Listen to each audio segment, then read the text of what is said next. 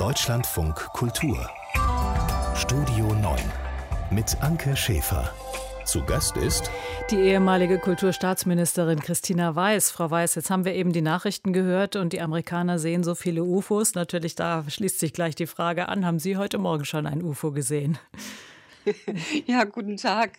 Heute Morgen war es schon viel zu hell, als ich aufgestanden bin. Als Kulturmensch liebe ich natürlich Visionen jeder Art, aber ein UFO interessiert mich wirklich erst dann, wenn es neben mir landet und einer aussteigt. und einer aussteigt. Ist dann die Frage, wie Sie den begrüßen würden? Na, freundlich natürlich. Ja, das ist klar, das ist klar. Und ich würde Zeichensprache erstmal einzusetzen, versuchen, ein Lächeln und die Hände schütteln.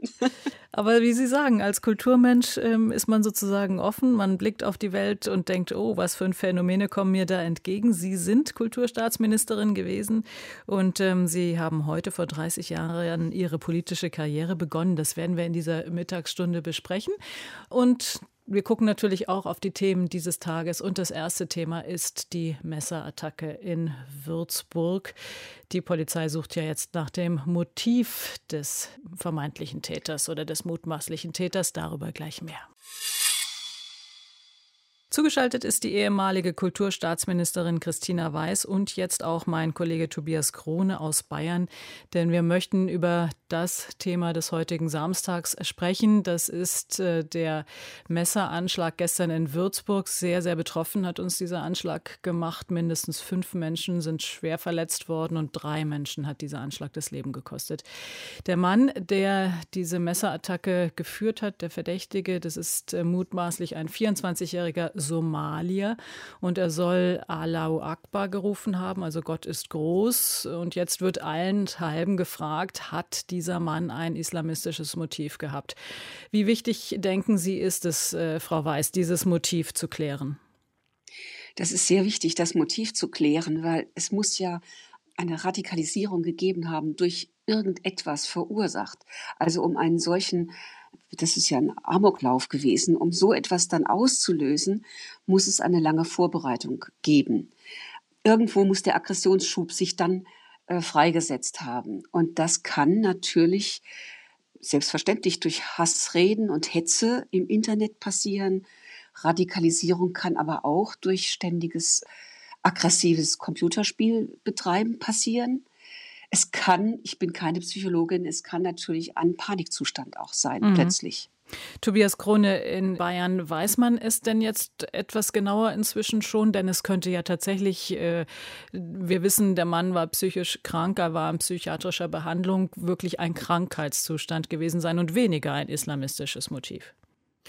Ja, das sind natürlich jetzt alles die wichtigen Fragen. Also Fakt ist tatsächlich, ich weiß jetzt tatsächlich nicht mehr als viel mehr als äh, das, was Sie beide schon jetzt gerade erwähnt haben, warum sich dieser 24 Jahre alte Somalier dieses Messer genommen hat in diesem Kaufhaus und offenbar wahllos und auch mit, ja, mit, das muss ja eine ganz schöne Energie sein, mit der man da zusticht auf äh, Menschen und äh, ja drei Menschen auch getötet hat, warum es auch überwiegend Frauen waren, seine Opfer. Da muss man natürlich jetzt gucken. Die Polizei schreibt, sie ermittle auf Hochtouren, habe es gerade noch mal telefonisch versucht, da geht niemand ran.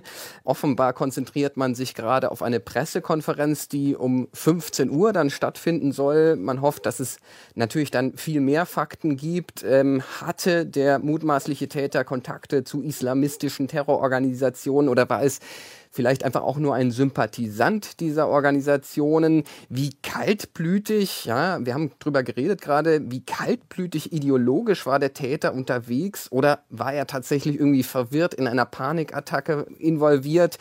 Es gibt so ein Indiz, die Generalbundesanwaltschaft, die sich normalerweise um Terrorattacken kümmert, die hat sich bis jetzt noch nicht eingeschaltet und hat den Fall noch nicht übernommen. Und das ist für mich so ein erstes Zeichen, okay, bis jetzt geht man wohl noch nicht davon aus, dass es ein geplanter terroristischer Anschlag war. Aber wie gesagt, Mehr Informationen kommen dann wohl um 15 Uhr heute. Mhm, mh. Ich kann mir auch ja, nicht Weiß? vorstellen, dass, äh, dass man in einer solchen Situation mit einem Messer konfrontiert wirklich einen Schrei genau identifizieren kann. Also insofern muss man da doch vorsichtig sein. Mhm, mh. Aber äh, das, was geschehen ist, ist trotzdem ein Schock und schrecklich genug. Wenn wir jetzt äh, die sozialen Medien äh, betrachten, da haben viele natürlich Entsetzen geäußert, haben auch natürlich ihre Gedanken an die Angehörigen formuliert. Geäußert haben sich auch die drei Kanzlerkandidatinnen. Und dann gab es aber auch Aussagen zum Beispiel vom innenpolitischen Sprecher der AfD-Bundestagsfraktion von Gottfried Curio, der ähm, geschrieben hat, dieser Tag sei kein Vorfall, sondern ein islamistischer Terrorakt. Ja, wie ist das zu bewerten, Herr Krone? Ja, das ist ähm, so zu bewerten, dass es noch keine sichere Faktenlage gibt, um sowas ja als eine valide Aussage treffen zu können. So würde ich da, da als Journalist antworten. Gerade verfolge ich auch noch nebenbei äh, tatsächlich die Listenaufstellung der CSU, also sozusagen eine Art kleiner Parteitag, wo die ihre Bundestagskandidatinnen küren im Nürnberger Morlock-Stadion. Und da hat äh, Markus Söder sehr, sehr zurückhaltend sich geäußert geäußert und heute vor allem die Trauer über die Toten in den Vordergrund gestellt. Noch keine großen Mutmaßungen und hat einfach erstmal nur betont, ja, auch ein starker Rechtsstaat, für das sich Bayern ja hält, ein starker Staat mit relativ viel Polizei, auch dieser Staat ist irgendwie verletzbar und man müsse die ja, äh, natürlich die Hintergründe jetzt ermitteln, um daraus die richtigen Schlüsse zu ziehen. Ich denke, das ist jetzt wohl eine adäquatere Art, zumindest bis jetzt, auf dieses Ereignis zu reagieren. Mhm. Ja, Frau Weiß, äh, ich nehme an, das sehen Sie genauso. Das sehe ich auch so. Der Täter ist ja noch sprechfähig. Also das ist äh, nicht wie beim Selbstmordattentat, wo man einfach nicht mehr rauskriegen kann, was das Motiv war, was passiert ist. Ich gehe davon aus, dass die Polizei ihn auch bereits vernimmt. Und wir werden mehr darüber hören. Heute Nachmittag also, Tobias Krone hat es gesagt, gibt es eine Pressekonferenz, 15 Uhr und kurz nach 17 Uhr dann bei uns Studio 9 kompakt hier auf Deutschlandfunk Kultur. Wir werden Sie weiter informieren. Danke an Tobias Krone nach Bayern und danke auch bis hierher an Christina Weiß. Jetzt wollen wir, weil Samstagmittag ist, auch nochmal zurückgucken eben auf die vergangene Woche. Und da ist es ja viel um die Regenbogenfarben gegangen und auch um Bücher, nämlich um Bücher in Ungarn, die äh, so nicht mehr also erscheinen dürfen. Wenn sie nämlich ähm, über Sex erzählen, der nicht heterosexuell ist, dann soll es eben dieses Gesetz geben, das äh, Bücher und Filme und andere Medien verbietet, die nicht heterosexuellen Sex zeigen. Und äh, dagegen ist ja nun wirklich sehr viel gesagt worden und die andererseits wollten die Münchner äh, ihr Stadion in den Regenbogenfarben erleuchten, um eben ein Zeichen zu setzen für Toleranz, äh, für äh, all diejenigen, die nicht heterosexuellen Sex pflegen, Frau Weiß. Man kann sich fast schon fragen, wann ersetzen die Regenbogenfarben eigentlich Schwarz-Rot-Gold? Naja, das ist in unserem Lande ja durchaus historisch begründbar. Viele von uns hatten ja lange, lange Probleme mit Schwarz-Rot-Gold. Und es sind natürlich glücklich über den Regenbogen, der so vieles Positives symbolisiert. Das war jetzt in diesem Fall, der die Debatte ausgelöst hat, als politische Geste gegen Ungarn natürlich nicht so gut mit dem Sport vereinbar. Und auch schon gar nicht mit dem Sport, der ja selbst die größten Probleme hat, äh, sich auf die Regenbogenfarben einzulassen. Gut, also, aber wenn man ähm, es erlaubt hätte, hätte es ja sein können, dass das auch ein Zeichen dafür gesetzt hätte, dass auch in Deutschland sich, wenn sie denn homosexuell sind, Fußballer outen. Und im Übrigen in den Frauenmannschaften ist es ja auch so, dass viele durchaus sich dazu bekennen und einfach sagen, ich lebe lesbisch. Das kann man gerne bei jedem deutschen Fußballspiel machen. Das finde ich, fände ich durchaus gut. In diesem Fall war es einfach äh, zu stark politisiert, auch in der Begründung.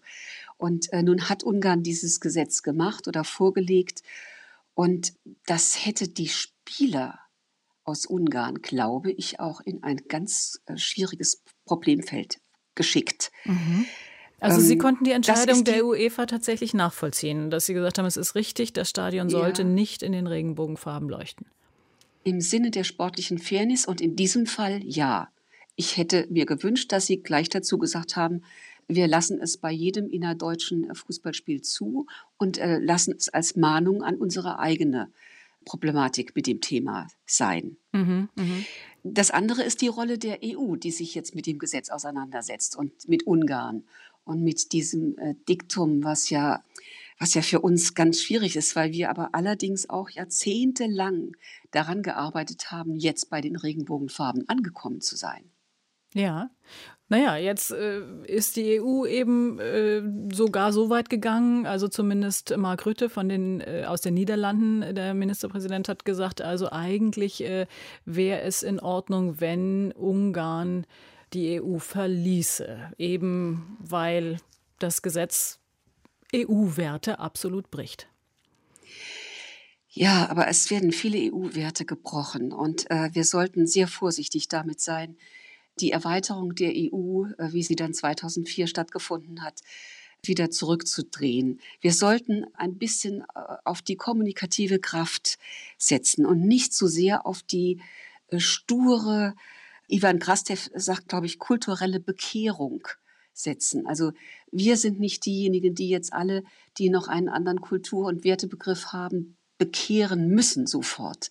Sie sind vielleicht auch von einer anderen Seite noch gesteuert, die die äh, freie westliche Gesellschaft immer noch nur negativ darstellt. Das ist für die Menschen ja auch kein kleiner Konflikt.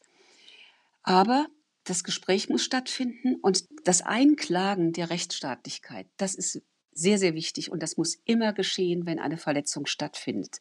Mhm. Und dann muss diskutiert werden, und ganz zum Schluss äh, käme man dann vielleicht zu einem Ausschluss. Aber. Das ist gerade bei Ungarn schwierig. Es ist doch auch mitten im Herzen Europas. Ja, ich meine, die EU hat ja auch gar keine eigenen Mittel. Äh, man kann kein äh, missliebiges Mitgliedsland ja rauswerfen. Ja. Also wenn, dann müsste das Mitgliedsland selber sagen, ich möchte nicht mehr Mitglied sein.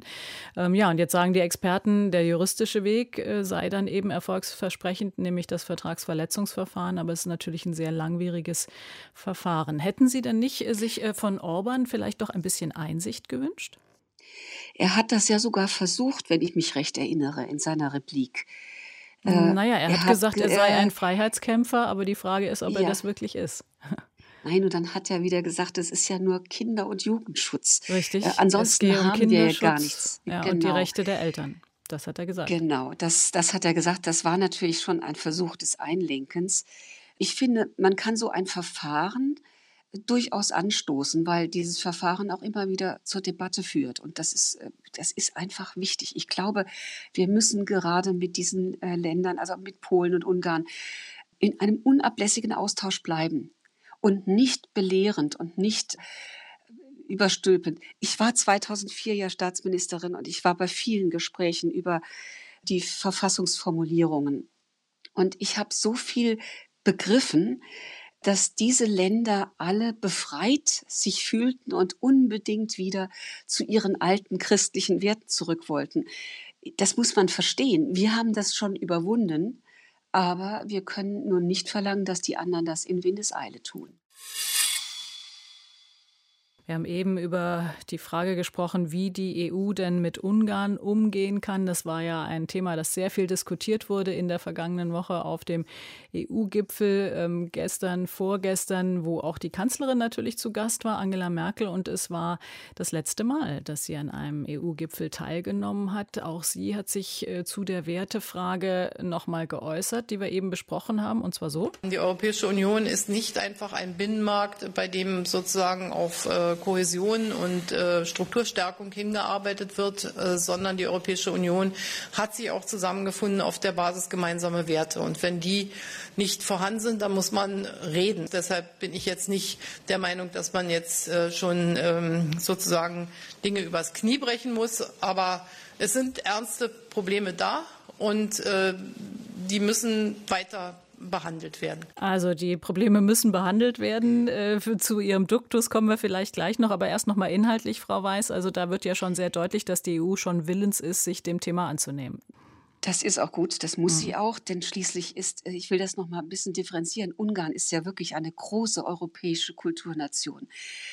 Das entspricht überhaupt nicht, wie Orban sich verhält. Also Orban ist ein Provokateur und einer, der sich gerne von Putin beraten lässt und der gerne als jemand auftritt, der das alte westliche Europa gegen den Strich geht. Mhm. Den muss man natürlich zum Schweigen bringen und den muss man auch attackieren. Aber man sollte das nicht weder auf dem Rücken de, des ungarischen Volkes noch auf dem Rücken zum Beispiel der Polen austragen. Also man, ich bin deswegen so vorsichtig, weil ich beide Nation für ein Kernstück auch von Europa halte. Ja, und insofern also eben dieses Vertragsverletzungsverfahren es scheint im Moment das Mittel der Wahl zu sein. Aber lassen Sie uns noch mal über eben diese letzten Male der vergangenen Woche sprechen. Also Angela Merkel beim EU-Gipfel in Brüssel, aber sie hat diese Woche auch ihre letzte Regierungserklärung äh, gegeben. Wir haben sie eben gehört. Sie ist ja jemand, äh, die manchmal so ein bisschen, ja, ich möchte jetzt nicht sagen verschwurbelt, aber so nicht so ganz so äh, stringent entspricht. Wie haben Sie sie empfunden in den 16 Jahren? Sind Sie traurig? Werden Sie sie vermissen? Äh, ich bin prinzipiell dagegen, dass man einen Job länger als zehn Jahre machen soll. Mhm. Also insofern denke ich, es muss einen Wechsel geben. Ich habe Angela Merkel aber immer als sehr diplomatische Krisenmanagerin erlebt und wahrgenommen.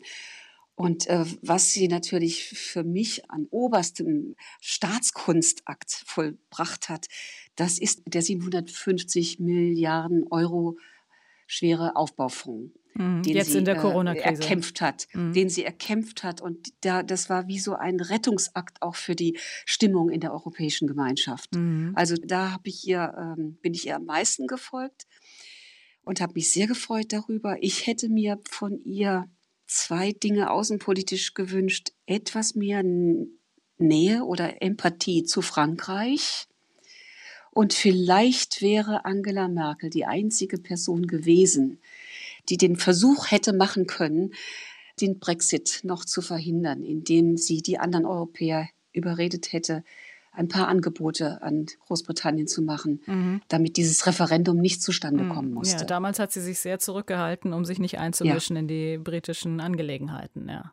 Genau, das war vielleicht falsch. Auch ein Abendessen mit Cameron hätte vielleicht was gebracht. Wer weiß. ja. Sie selbst, Frau Weiß, lassen Sie uns an dieser Stelle nochmal auf Ihre Karriere gucken. Denn als wir ähm, gesprochen haben in Vorbereitung auf diese Sendung, haben Sie ja erzählt, dass genau vor 30 Jahren, heute vor 30 Jahren, Ihre politische Karriere begonnen hat. Was hat Sie eigentlich motiviert, in die Politik zu gehen?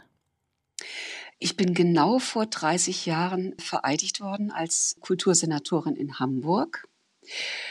Und äh, das war eben 91. Die SPD hatte die absolute Mehrheit und äh, Henning Foscherau, damals äh, der erste Bürgermeister, hat gesagt, das gibt mir die Chance für die Kultur, jemand aus der Kultur zu nehmen und nicht jemand aus der Partei. Ich war und bin nämlich parteilos.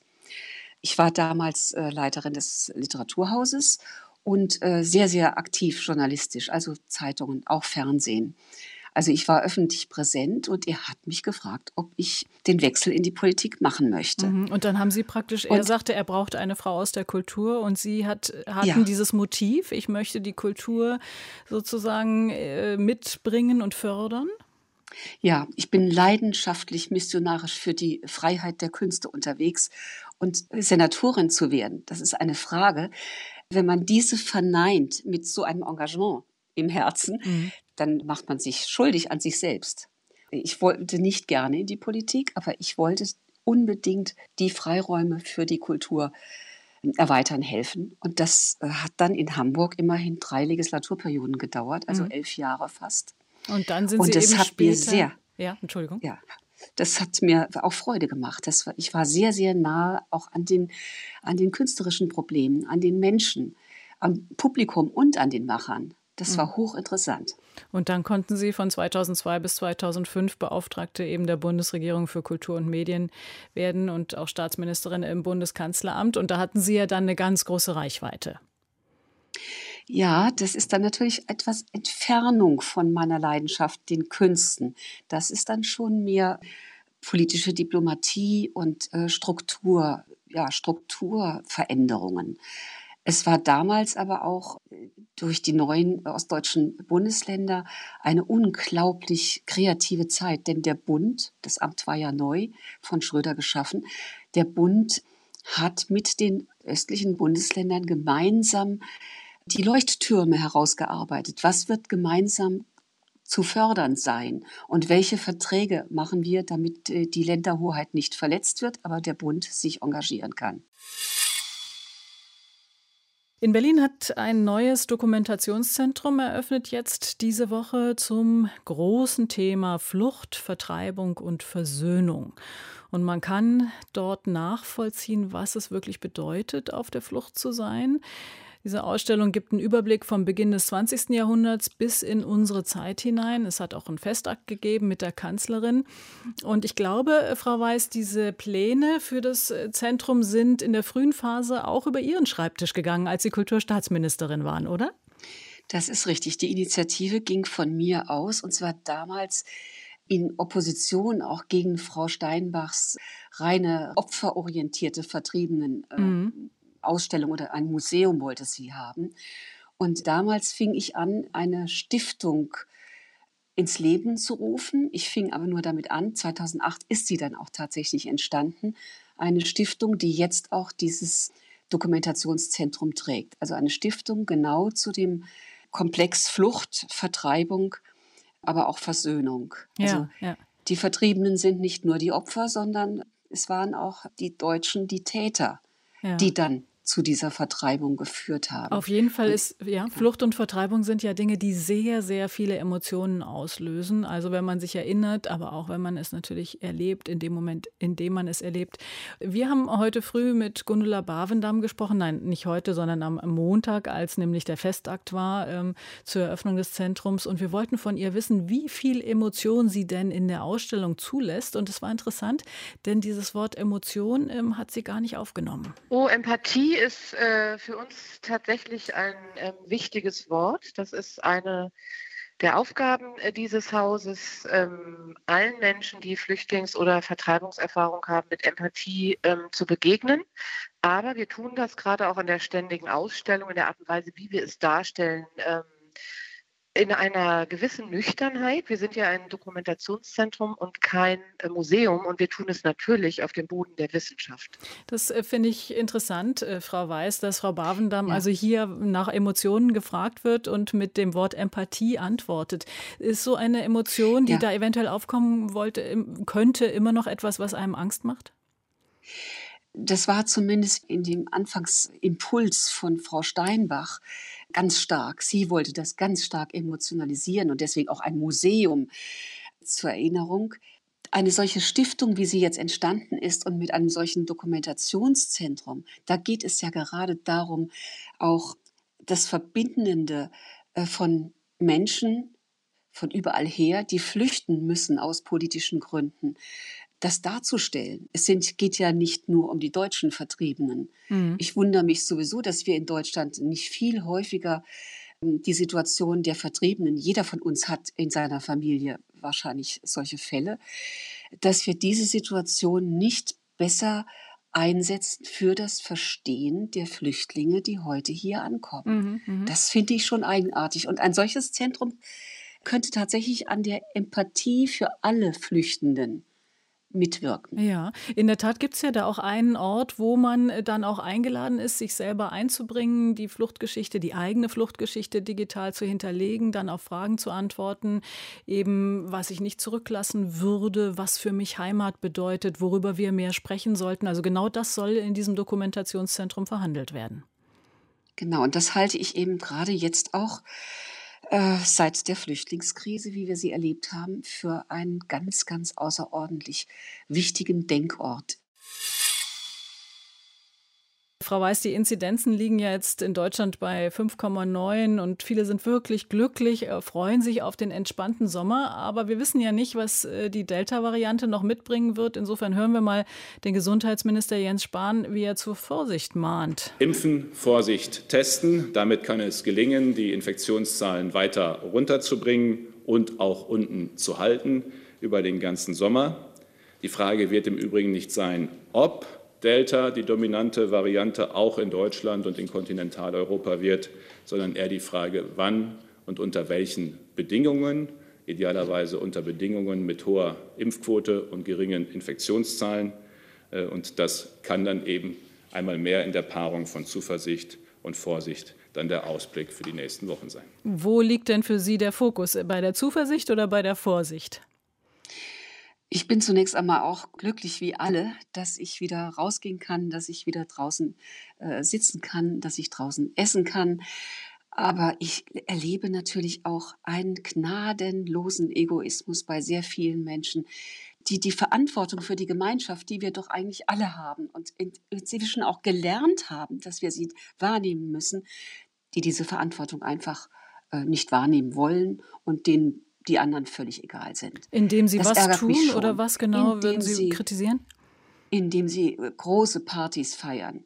Und nur weil sie nachts auf einem Platz in der Stadt feiern, äh, heißt das ja nicht, dass die Viren nicht übertragbar sind.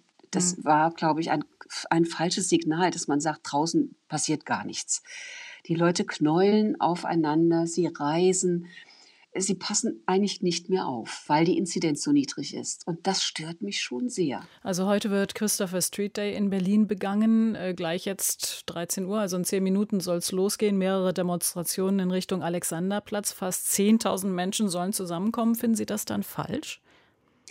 Nein, ich finde das im Prinzip nicht falsch bei dieser Inzidenzzahl. Aber das Aufpassen aufeinander, das würde ich doch äh, einklagen. Oder ich bin traurig darüber, dass so viele eben einfach den anderen überhaupt nicht beachten hm, und hm. dessen Nöte. Es sind ja doch sehr viele noch nicht geimpft.